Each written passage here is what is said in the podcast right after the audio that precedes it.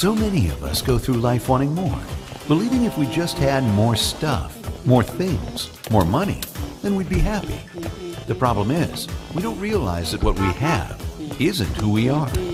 Instead of trying to get rich, we must realize that we already are rich. So with God's help, it's time to be rich in what matters most. All right, how many of you would admit, boy, it sure would be nice to have a little bit, if you know, just a little bit more money? Just raise your hand, be honest this morning. All right, the rest of you, we're just going to have to have an altar call after a while. Amen? All right, well, we're in this series called Being Rich in What Matters Most. And uh, I'm just so excited about what God wants to do through this series. I believe that it truly will be life changing for you as it was for me. I came across uh, this uh, several years ago. Actually, Andy Stanley wrote a book called How to Be Rich. And uh, there's no way I can cover everything uh, in a sermon series. So if you want to learn more about the subject matter we're, we're dealing with in this series, you can pick up that book. Craig Groeschel has done a sermon series on it. And, and you know, when I first uh, uh, came across this material, it, it really stirred my heart and it changed my heart. And, and I have a policy as your pastor. When something moves me, when something excites me, I want to pass it on and share it with you. Uh, I don't know if you ever uh, read comic books growing up. I, I, don't even know, do they make comic books anymore? That was the thing back then. We didn't have phones to look at while we traveled and uh, iPads and DVDs in the van, so we read comic books. I remember one summer uh, we visited a friend and they had a whole box. I mean, that box was this big, full of comic books, and they gave it to us because we were going to be traveling all summer long. I tell you what, I, I read enough Batman and Superman and Scooby Doo to, to, you know, you could test me on it. I'd probably, I'd probably win trivia. But one of my favorite ones was Richie Rich. Anybody ever read, read Richie Rich? And uh, just all, just dreaming through how you could just have anything you want. And what I really liked is they always had really cool techie stuff. You know, oh, that's really cool. They'll never be able to do that. Oh, yes, we can now, can't we? We never dreamed. So, uh, but most people, they really want to be re- rich. But here's the thing most people who are rich don't really want to admit that they're rich. And here's what you may not know many are rich and they don't even know it. But here's the problem uh, the rich line gets moved. the, the rich line is a moving target where, you know, everybody's rich and everybody's line is in a different place. And, and so I kind of want to talk about that this morning. But before I do, I would like you to open your Bibles to 1 Timothy chapter 6, and I've included in your notes. If you open up your program, you'll see some notes in there, and we included the, the, uh, the in your outline the, the verses and some fill ins, and you can follow along. But I want to read to you from 1 Timothy chapter 6. I love 1 Timothy because it's a letter from Paul to Timothy as a pastor, and he's kind of he's kind of giving Timothy some very important notes of what he should say to his congregations. And so when I read the book of Timothy, I, I kind of imagine it like this: Paul is saying, "Hey, Phil, you're a pastor." Maybe you ought to cover this stuff, right? You're a pastor. Maybe you ought to listen to this stuff. Maybe you should do this. And so, as a pastor, I'm kind of listening to this as the Apostle Paul telling me as he was telling Timothy. And I hope you're listening as the congregation. It says this in verse 17 command those who are rich. So, if you're rich, then this is speaking to you. Are you with me? It, those that are rich in this present world not to be arrogant. In other words, don't think that being rich is because of you, nor to put their hope in wealth, which is so uncertain, but to put their hope in God. Watch this, who richly provides us with everything for our enjoyment. Command them to do good, to be rich in good deeds, and to be generous and willing to share. In this way, they will lay up treasure for themselves as a firm foundation. Everyone say firm foundation? A firm foundation for the coming age. How many of you know we need a firm foundation? Amen? Amen. So that they may take hold, everyone say take hold. They may take hold of the life that is, watch this, that is truly life. Underline those two words and circle them. Truly life. You see, the Apostle Paul saying, Timothy, let the people know that if they want to live, if they want to truly live, they've got to understand the right paradigm, the right, the right uh, understanding of what rich really is. Now, I want you to notice something here. The Bible did not say that being rich is bad. The Bible, in, in any way, doesn't say it doesn't say money is bad. In fact, a lot of people get that really mixed up. They say, you know, money is the root of all evil. The Bible doesn't say that at all. The Bible says that the love of money is the root of all evil. You can have as much money as you want as long as God is first. So I just want to establish that right off the bat. I want to make sure you know that there's nothing wrong with being rich, and that's going to be really important in just a little bit. So I want you to remember that. So, what I want to do is, I want to try to help us define what we mean by rich. What is rich? Let's try to get our minds wrapped around what the word rich really means. Now, Gallup Poll did a survey and they asked uh, different people in different uh, income brackets, what would you consider rich? And the outcome was pretty interesting. They asked some folks that were making 30,000 a year and they said, "Now what would you consider to be rich?" And they said, "Well, if I could make the average answer was if I could make about $74,000, then I would be rich." I can remember that when I first uh, started pastoring, and, and uh, I remember the, the salary package that I had uh, wasn't a whole lot. I actually had to work a second job, and I can remember if I could just make enough so that I didn't have to have a second job, then I would be rich. Well, that was before I had kids. So every time I added a kid, I said I had to move the line a little bit, right? Well, now I got to buy diapers and formula. So maybe that wasn't rich, maybe rich. And the, the line is always moving. I found it interesting that they asked people that make $50,000 a year, what would you consider rich?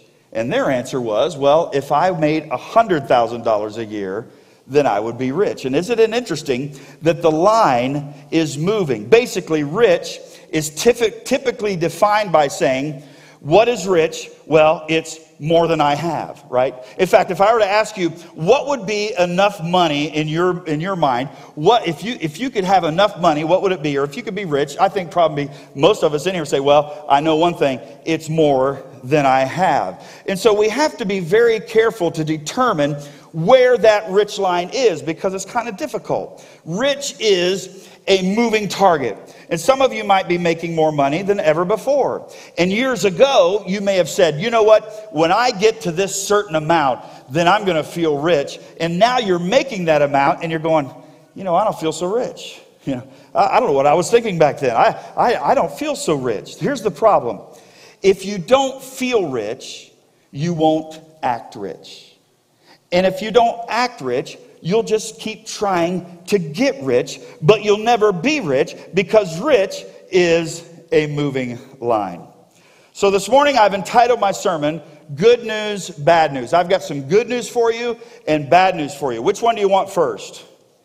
Well, I'm going to give you the good news first because it's in your notes that way, all right? Understand that this news is so good.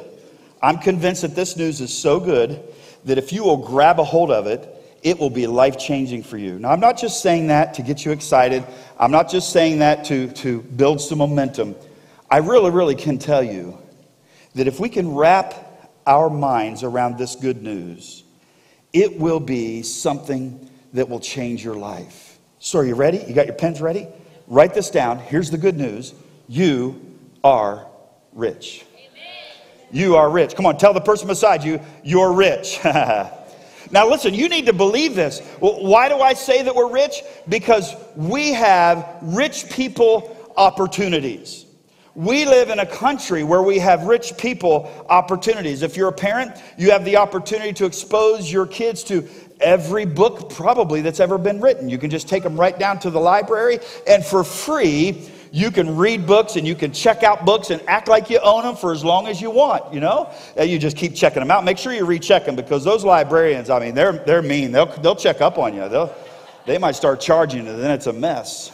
I'll never forget uh, back when we would rent from Blockbuster. You know, I could have bought the movie if I would have just taken, you know, by the time I remembered to take the thing back, right?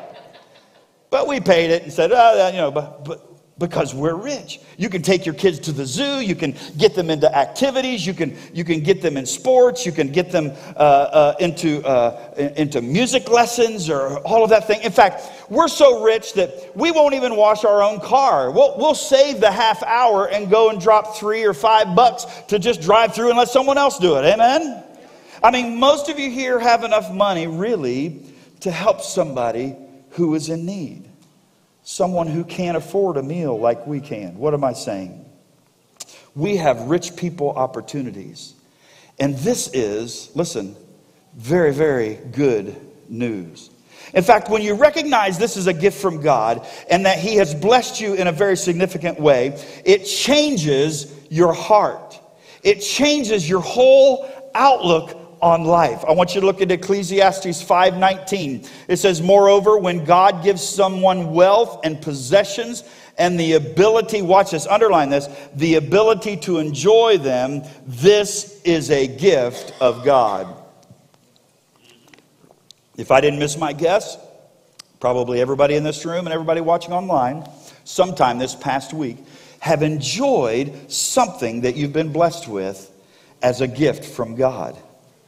Now, I'm aware that times are tough, and we just addressed this you know, we're, we're going through difficult times, perhaps the most difficult times, uh, some of us in our whole lifetime. I, I, never dreamed that we'd be dealing with a pandemic uh, at all, let alone clear into now and, and maybe into next year and, and, and, dealing with all of the, all the ramifications of that and everything that's happening. I understand that. I understand it has caused some to be unemployed. I understand there are single parents that are struggling because they're either going through a hybrid or, or a homeschooling and and the, their whole life has been turned upside down. I understand that, and I'm not belittling that at all. I'm not saying, I'm not saying that that's not significant because it is.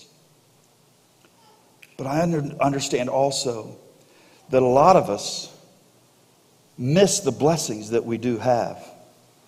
Most of us are going to leave here in our climate controlled car, and we're going to go to a restaurant after we pass by 15 or 20 other restaurants because we can't decide which food we want. Kind of like growing up, we could never go anywhere where my dad had eaten the past week because every restaurant, he only ordered one thing. And if he wasn't in the mood for that one thing, we weren't going to that restaurant. We had to pick something else. But some of us, you know, we'll go out to eat and we'll snap a picture of our food and we'll put it on Snapchat and Instagram and Twitter and, and, and we'll, we'll, we'll, we'll throw it onto our, our Facebook. And all the while we're complaining because our phone has no signal and the Wi Fi is terrible. Amen?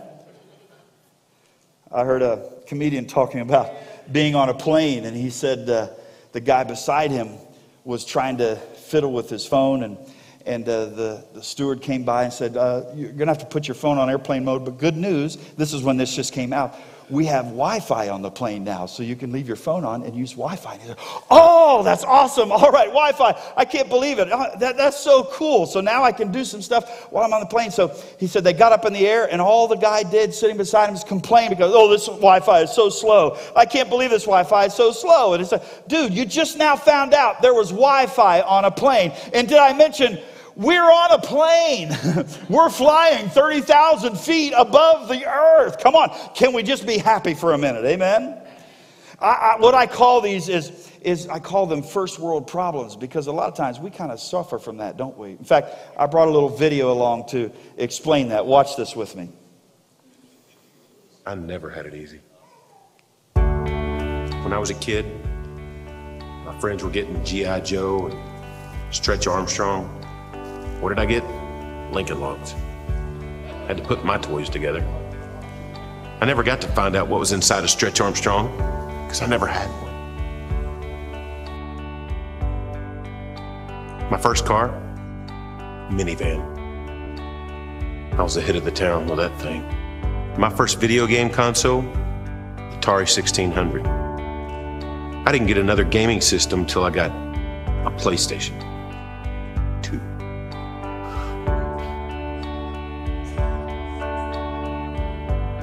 At my graduation, all my friends were getting cars. I'm expecting a brand new car. What did I get? A typewriter. Really? A typewriter?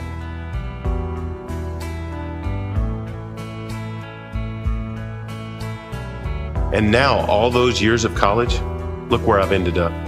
My car has leather seats. So when I get in in the summer, it burns my legs every day. Kills me to think about it. My wife, air conditioned seats in her car.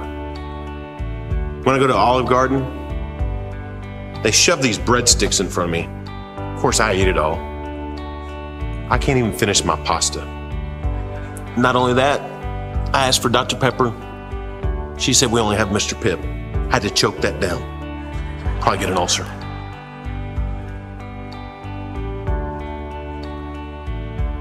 And I swear, every time I'm at Starbucks, the person in front of me gets the last blueberry muffin. What do I end up getting? A biscotti. I don't even know what those are. I just know they scratch my throat. I'll probably get an infection. Thanks, four bucks. Just this morning, poured a bowl of frosted flakes. Didn't check to see if we had milk. We didn't. I know what suffering is.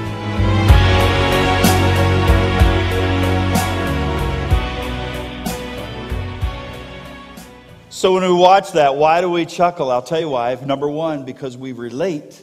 And number two, we see that that's really not a problem, right?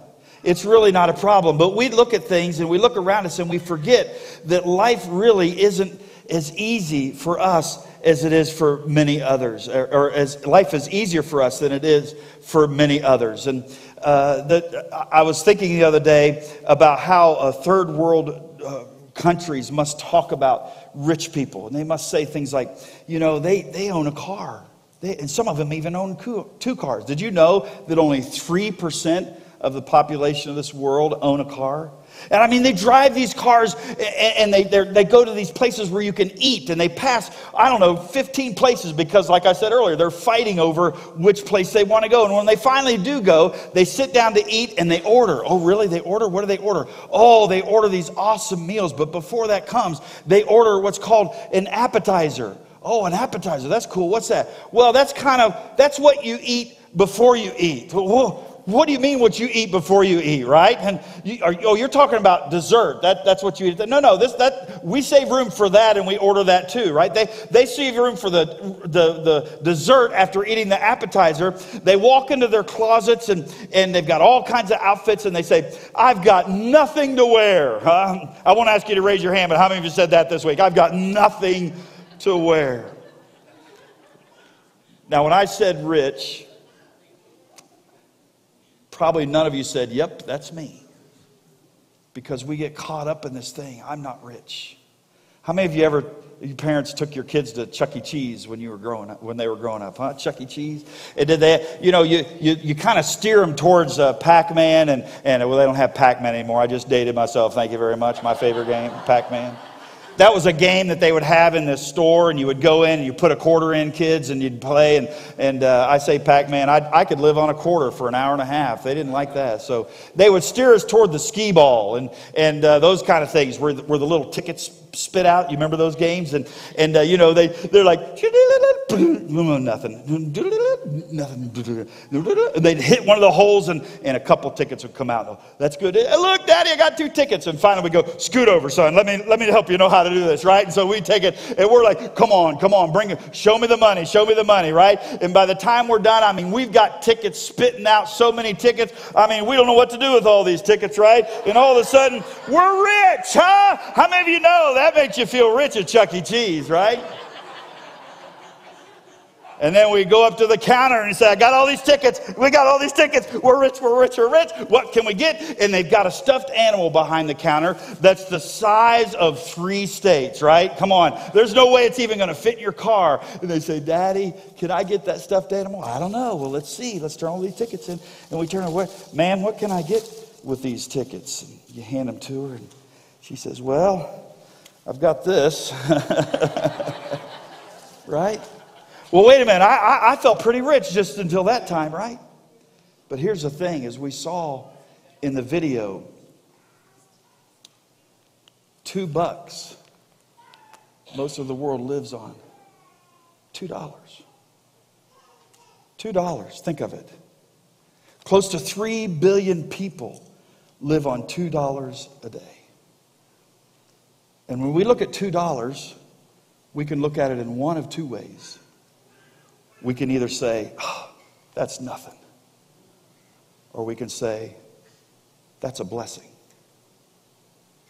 If you're taking notes, I want you to write this down. The survey continued that Gallup polled. And 33, or, or the people that make an average, and this is actually the median aver, uh, average income of this area that we live in, the people that make $33,000 or more a year are in, write this down, the top 1% of wage earners in the world. Think of that for a moment.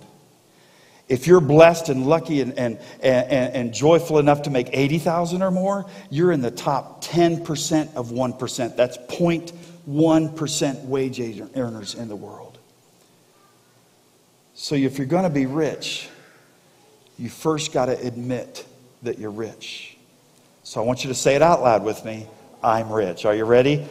I'm rich. Come on, say it out loud, nice and bold. I'm rich. Come on, say it out loud, church. Online, everybody, come on, say it. I'm rich. Now tell the person beside you, you're rich too. Would you tell them?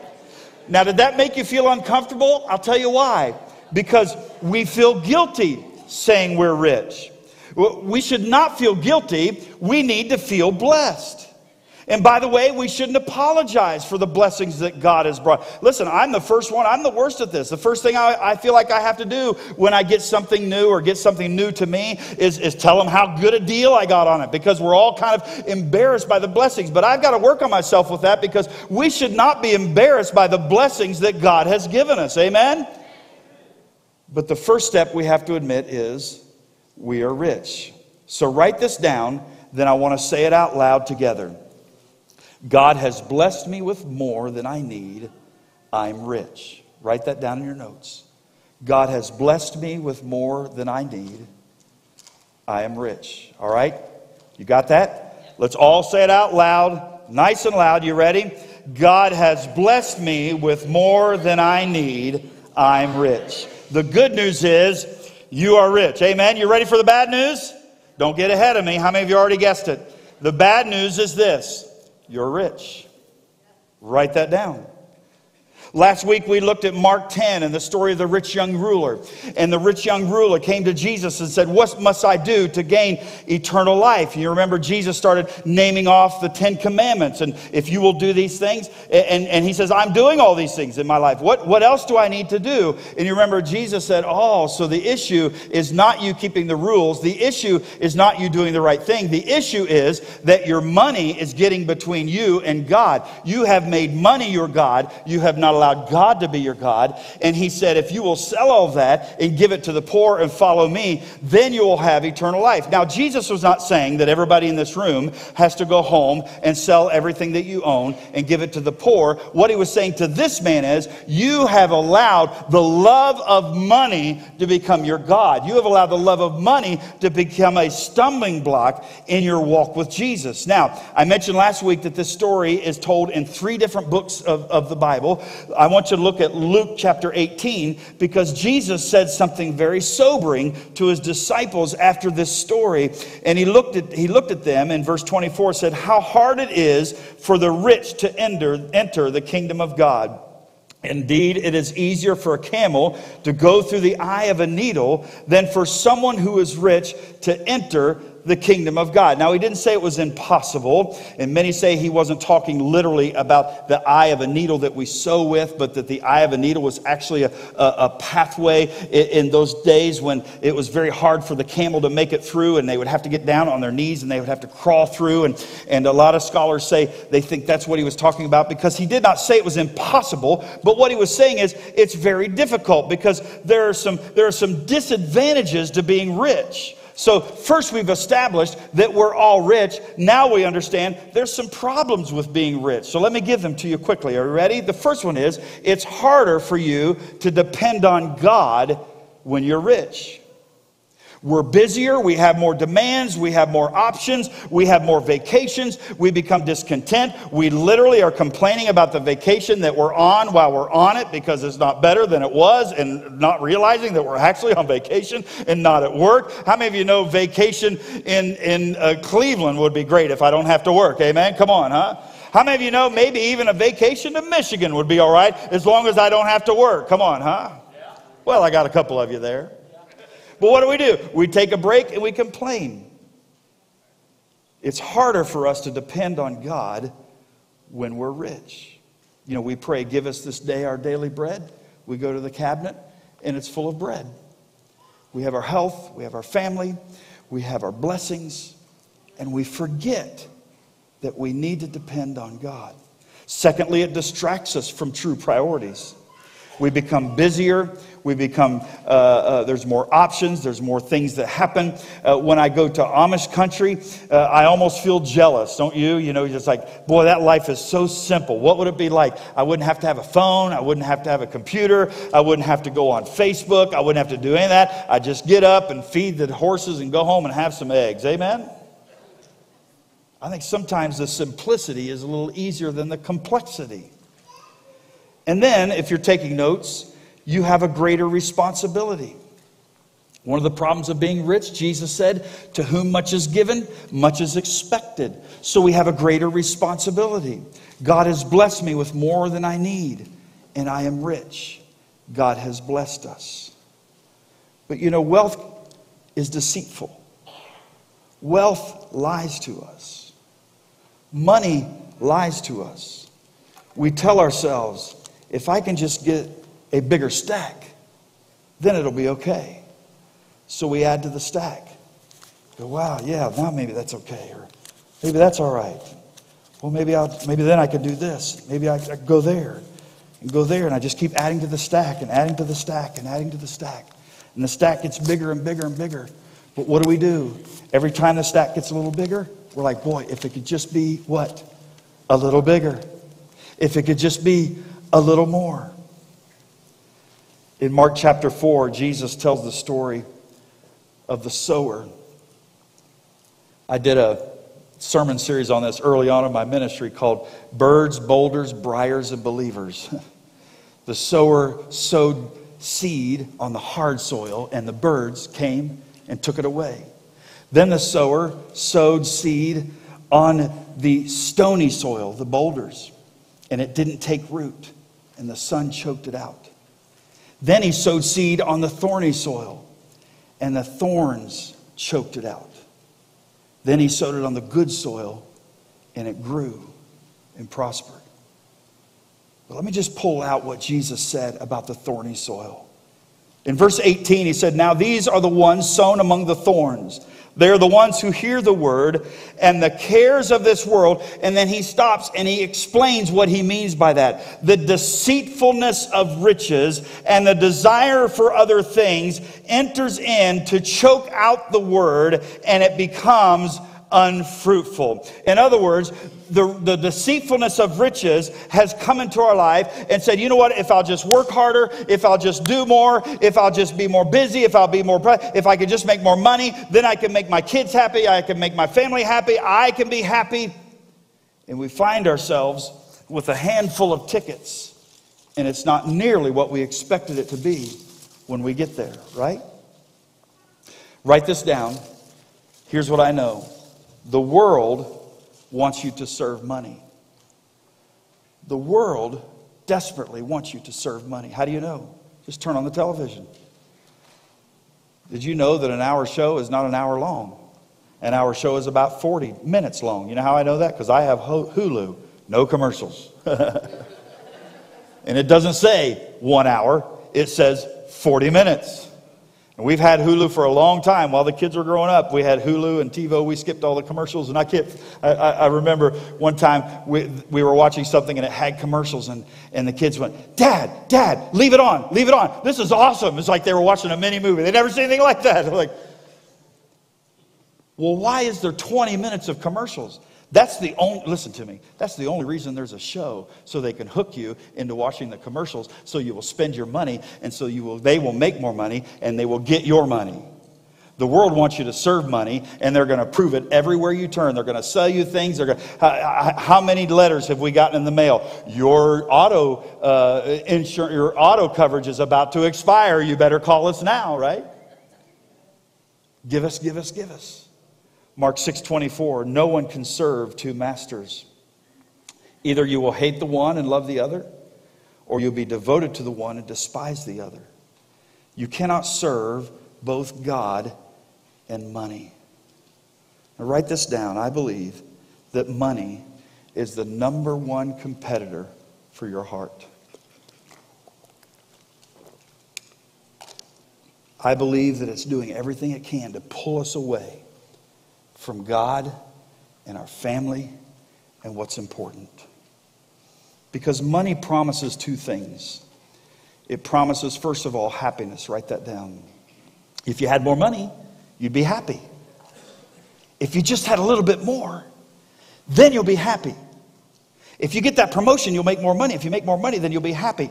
But then when we get the promotion and we make more money, we're not happy, so we want another promotion, we want to go to another job, we want to do this. If you are putting your if you're putting your hope for happiness in money, you're going to be miserably disappointed over and over and over again. And you understand that. Many of you know that. And then secondly, it promises what it cannot provide, and that is security. So what do we do? We buy stuff that we don't need with money we don't have to impress people we don't even like and then we just go do it again and again and again and again. We cheat on our taxes. We download illegal stuff. We lie about our kids' age so we can get the kids' meal at the restaurant. no, Johnny really is only 11. He really is only 11. Well, why is he six feet tall? well, he had, a, he had a growth spurt. He had a growth spurt. Yeah, he, when he was 10, he was only like this. He had a growth spurt. What are we saying? We're saying we're putting our, we're putting our future in saving a buck. We're putting our future in, in saving another dollar, making sure that we can squeak by. We fight to move up the ladder at the expense of our family, right? And money promises if you'll do that, you're going to be happy. But everybody knows when you get to the top of the ladder, there's no happiness. There's just frustration because we find ourselves lonely and hurting and struggling. I've told you about the $7 million home that Crystal and I lived in. Now, we weren't the owners, we were caretakers, but it was a beautiful home. We were very blessed. It was right on the ocean there in South Florida. What I don't know if I did tell you is they finally sold that house and uh, we moved to a different job. We actually entered into the pastoral ministry right from there and uh, they sold that house. And so uh, I, when we would go back down and visit South Florida, I would want to show the kids the house. And so I would always drive by and, and, and, and we'd look at it. And, and uh, one time we went by and drove by, and I knew it was the right address, but there was nothing there. It was literally just a, just a flat, sandy surface. You could see right to the ocean from the road. I said, that must be the wrong address. It'd been a long time since I'd lived there, so I, I, must have forgot the address. So I drove up and looked, no, that, I'm pretty good at remembering landmarks. So, and I go back by, no, that's got to be it. And there was this guy in a pickup truck sitting on the property. So I just pulled in. And I said, excuse me, sir, is this where the Browns used to live? Yep. Well, what happened? Well, they finally sold the house. Yeah. And the people lived in it for about a year. Okay and they decided they didn't like the decor. So they just tore it down. They're going to build another one. And it was right then that I realized it doesn't matter how rich I am. If I'm depending on that to make me happy, I will never, ever be happy. 1 Timothy 6 17 and 18. Command those who are rich in this present world not to be arrogant, nor to put their hope in wealth, which is so uncertain but to put their hope in God, who richly provides, right? Who richly provides us with everything for our enjoyment. Command them to do good, to be rich in good deeds, and to be generous and willing to share. So we're going to continue that sentence that we filled out a little bit ago. God has blessed me with more than I need. I'm rich. Now we're going to add to that. I will not trust in riches, but in Him who richly provides. People who love, uh, uh, for them that uh, richly provides. Okay, so let's say that out loud together. You ready? I accidentally read the next line, but you have it there on your screen. Read it with me. I will not trust in riches, but in him who richly provides. I will not trust in riches, but in him, or I'm sorry, let's go back one. There we go. I'll get it here for a minute. You guys got it right the first time, and I got it wrong. Start at the top. God has blessed me with more than I need. I'm rich. I will not trust in riches, but in Him who richly provides. It only took me three times. That wasn't bad, right? How many of you know that's true this morning? Well, here's what I found about people who love and trust money. Number one, it's never enough. it's never enough. You ask, how much money do you need to be totally secure? We'll probably say, well, more than I have. Ecclesiastes 5:10 says whoever loves money never has enough. Whoever loves wealth is never satisfied with their income.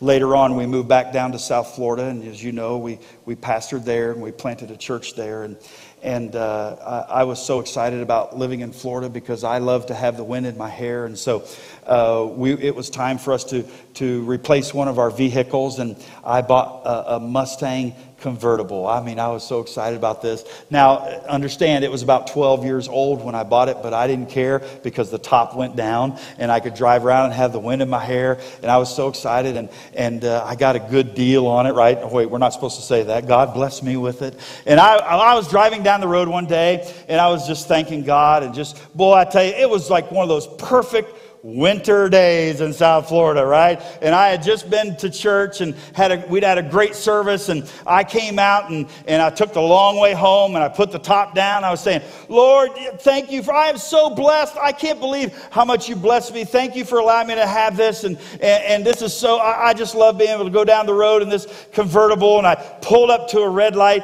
and, and, and, and I was in the straight lane and, and this car pulled up to me in the turning lane and it was a brand new, shiny GT Mustang convertible. And I looked over and I go, wow, that's nice. And God said, oh, that's how you are, huh?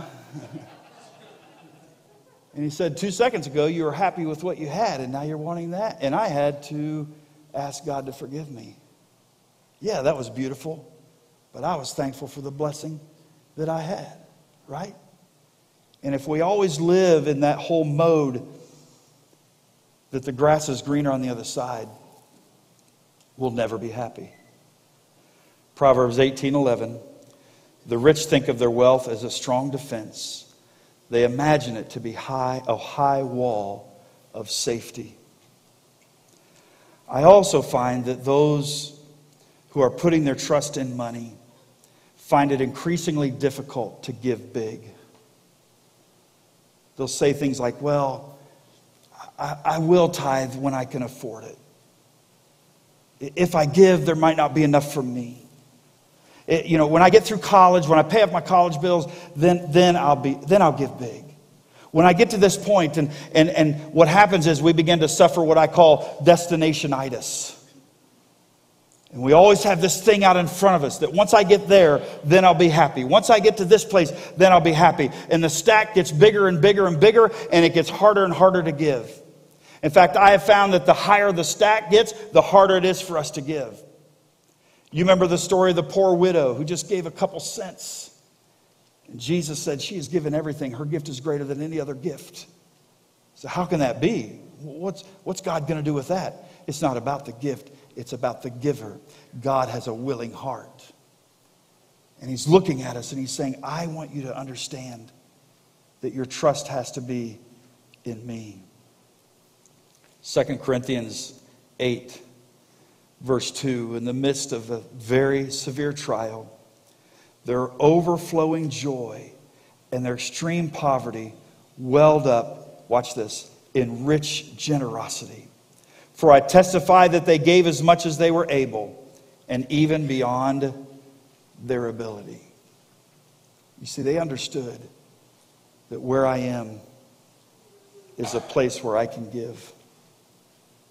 Then those who put their trust in money have money in the bank, but no peace in their hearts. You say, is that really possible? Yes, it is. I've seen it time and time again. A guy comes to the pastor.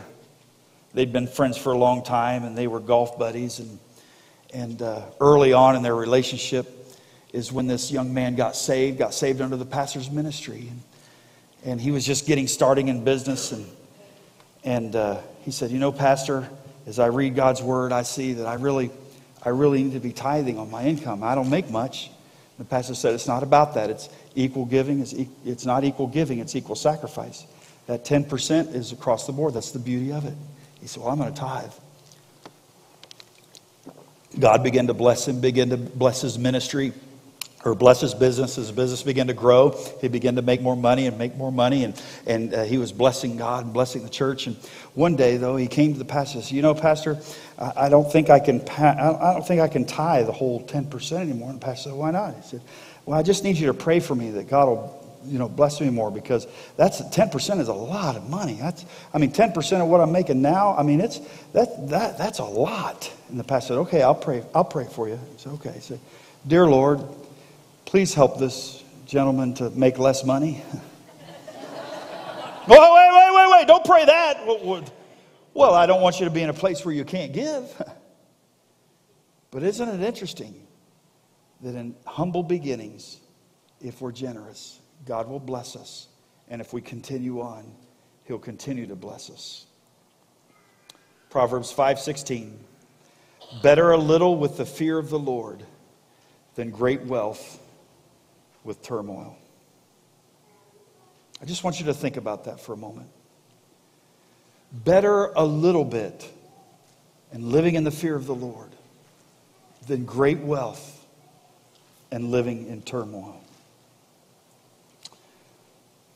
Perhaps you're at a place now that you wished you'd been, and it doesn't feel like you're rich. A lot of us earn more than our parents even dreamed of. We're under financial pressure. We don't know what to do. God says, Don't trust that. Trust me. Then we see people that are making like a third that we have, and they've got no financial pressure. They don't feel any pressure. Why? Well, because money has deceived us we find ourselves saying, the more we get, I'm just going to spend it.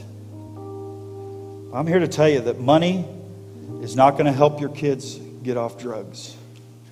Money is not going to heal your friend's cancer. Money is not going to give you a better marriage. Money is not going to give you happiness. Money is not going to give you security. So, really, do we need more money or do we need more Jesus? Think of it. Command those who are rich not to be arrogant. God has blessed us with more than we need. We are rich.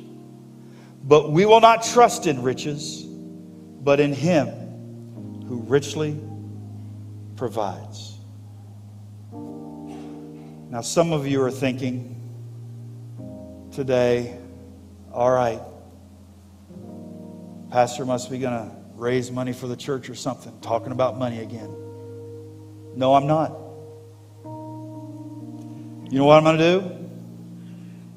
I'm going to do a couple things. The first thing I'm going to do, I think they'll both surprise you. The first thing I'm going to do is I'm going to brag on you as a congregation.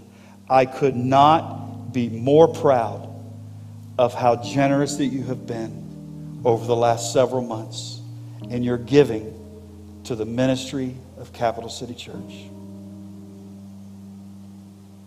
I will tell you, it does make the board meetings a lot easier when God's people are faithful. And you have been faithful. And I'm thankful for that. So I'm not even doing this message series because the church needs your money. I'm not. I'll just tell you a little secret. There is a blessing that comes, and I know a breakthrough spiritually that if we get a hold of this, it will change our life forever. Forever. So that's the first thing I want to tell you. The second thing might surprise you a little more because I am going to encourage you to give over and above your regular giving and tithe, but not for this church. I have a vision for this series for us to take or receive a Thanksgiving offering. And anyone that's watching online, I would love for you to participate in this. And the Thanksgiving offering is not going to go to us, it's not going to go to me, it's not going to go to this church. I would like for us to raise money for another church. So I'm asking Malcolm and Cindy to come for just a second. A couple weeks ago, Church on Como was here, and they shared their vision and what they're doing in ministry and how they're helping the people in the street and the ladies in the street and they're helping them get them off the street. The sex trafficking and all of that and they're and they're ministering to them and they're housing them. And you know what? As a blessed church we have one of two options. We can either look at a church that's more blessed and bigger and say boy if we can just get there we'll do something. No no no. We need to say god has blessed us. We are rich. Who can we bless and I can't think of any other than one of our daughter churches, Church on Como. And so I asked Malcolm and Cindy, come on up here to just share very quickly. I know they are very strong supporters of Church on Como. Uh, Cindy is actually on the board at Church on Como. And what I want us to do over the next couple weeks as we go through this series is to pray about how we can generously give as a church. And I want us all to participate. It could be a dollar, it could be $2, $200. It's not equal giving, it's equal sacrifice. For some, a dollar is more sacrifice than someone else, a hundred dollars. So I'm not putting a, a, limit on it. I'm not saying how much. I'm just saying I want us to pray about it. Would you just share from your heart the importance of this ministry again and remind us? Thank you, Phil, for sharing your heart on this. And thank you, everyone who has a heart for what is going on in our community. I couldn't be prouder to serve on the board at Como for the work they're doing in our community. Um, they say their focus, uh, Compassion Outreach Ministries of Ohio, is what it stands for. So it's an acronym, COMO. And they say their focus is on addiction recovery, victims of human trafficking, in our inner city. And so when Taylor spoke on human trafficking, that is the work that goes on in the drop in centers. And when Tim talked about the church on Como and the addiction recovery program, they have a many pronged focus. I like to give to them because it's true. You may have heard everyone knows an addict. Every one of us, in some way, our lives has been touched by someone struggling with addiction of some form. And for me, it's great to know I can contribute to those people who want to become whole again, who want to contribute to our communities and get back to the lives and their families that they knew before addiction. And that to me is very meaningful. I think we all want our lives to count for something. Amen. And so I know God has blessed me with a sound mind and a healthy body. And He has blessed me in working through the people who really want to change. For those who are in poverty and can't find a way out, I can certainly donate my time at the center to help organize the clothing they're going to give out. I can certainly donate money to the program to pay for the laundry detergent so they can do the laundry for these folks who are living in the streets or living on porches or living in cars. For me, I am able to stand in the gap and say, I see you and your life matters. Yes. Don't give up. Yes. And those are all small ways, the human, very human struggles we all deal with that we can give back, that I can give back. And I encourage you to consider giving back. I prefer to give to Como than to Goodwill because it is faith based, it is a sister church of ours. And uh, I feel they do better with the resources as a whole in just giving it and not selling it. They don't receive any government monies.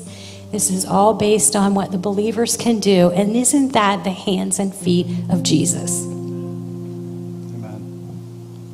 There, there's hardly anything for me to say, but I will find something to say. Uh, when we're saved, we're saved by faith, but the Spirit opens our eyes to the world around us. And uh, in Matthew, it says, For I was hungry and you gave me food, I was thirsty and you gave me drink. I was a stranger and you welcomed me. Yes. I was naked and you clothed me. I was sick and you visited me. I was in prison and you came to me. Then the righteous will answer, saying, Lord, when did we see you hungry, feed you, thirsty, and give you drink? Or when did we see a stranger and welcome you, or naked and clothe you? And when did we see you sick or in prison? And the king, our president, will answer them. Truly I say to you, as you did it for one of these, my brothers, you did it to me.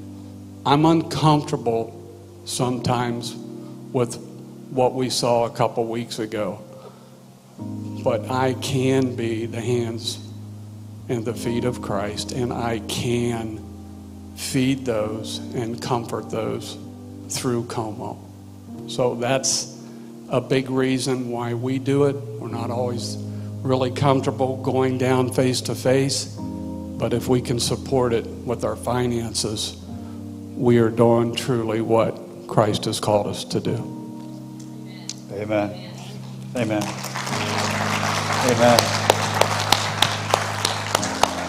Thank you, Malcolm and Cindy, and we're just so uh, grateful for your investment in this ministry. And this is uh, one of our missions. And you have to understand that part of our vision as a church is community transformation. And this fits right in with that. So I, I know that you didn't come prepared this morning to give towards this ministry. And in fact, I would like for you to pray about it for a couple weeks and say, Lord, Crystal and I are praying about what we will give towards this uh, Thanksgiving offering. You know, years ago, we used to do a, a food drive and we'd have canned foods all up front. Any of you ever did, been at a church that did that before? And uh, with Corona and all that, some, that's kind of difficult. But we can support them. And I think this would be a great Thanksgiving offering, a way to bless someone who is blessing others. And, church, we are rich. We need to share that with those in need. Amen. Our ushers are coming forward at this time. I just want you to bow your heads as I pray for the offering. Lord, thank you for this moment. Thank you for your many, many blessings. Thank you, Lord, that we can come to you and know that you are our daddy, that you care about us, that you love us. Lord, that you're never caught off guard, you're never overwhelmed. Lord, you're always there. Father, right now, we just come to you with our hearts wide open. We give to you because we're blessed people and we want to bless you and bless your kingdom. And as we pray about this, this Thanksgiving offering to uh, bless this awesome ministry here uh, on the streets of Columbus, I pray, dear God, that you would stir our hearts to be generous for what, from what you've blessed us with. And we just pray this, bless this offering in your, for your sake. We pray in Jesus' name. Amen. Amen. As they're receiving the offering today, uh, I just want to mention that we have something very coming up, exciting coming up on that same Sunday. Uh, on November 22nd, we're going to have another baptism. How great is that? Come on, hey, amen. Uh, you know, I love it when it's someone else's idea, when they come to me and say, Pastor, I want to be baptized. And I think that's awesome. And do you know that last Sunday, that we know of, uh, some may have uh, been uh, uh, prayed the prayer online that we're not sure of. Some might not have filled out their card, but that we know of, at least four people last Sunday gave their heart and life to Jesus Christ. And I think we need to give God a praise for that. Amen. Amen. Folks, that's why we're here. We're going to continue to present the gospel and to preach the gospel and share the love of Jesus. And uh, we're just so excited about uh, what God is doing. So if you know anybody that would like to be baptized, uh, would you please see Pastor Scott? Pastor Scott, would you stand up? He's our online pastor. He's raising his hand. All right, right back there. See Pastor Scott, make your way over to him. If you would like to be baptized or you know someone that you know would be, please let us know so we can let you know what all is involved in that. And it's going to be a great day. Amen. God bless you. God loves you, and I love you. Thank you for being here today. Give everybody the Corona elbow bump and let them know they're glad they're here. All right? God bless you. You're dismissed.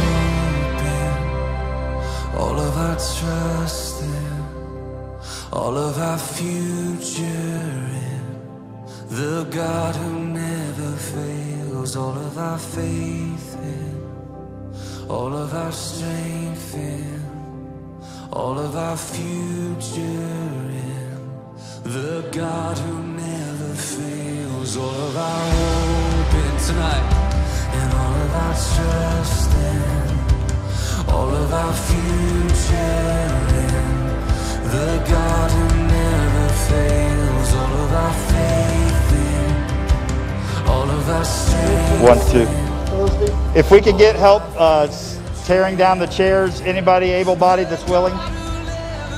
Oh, just the other side.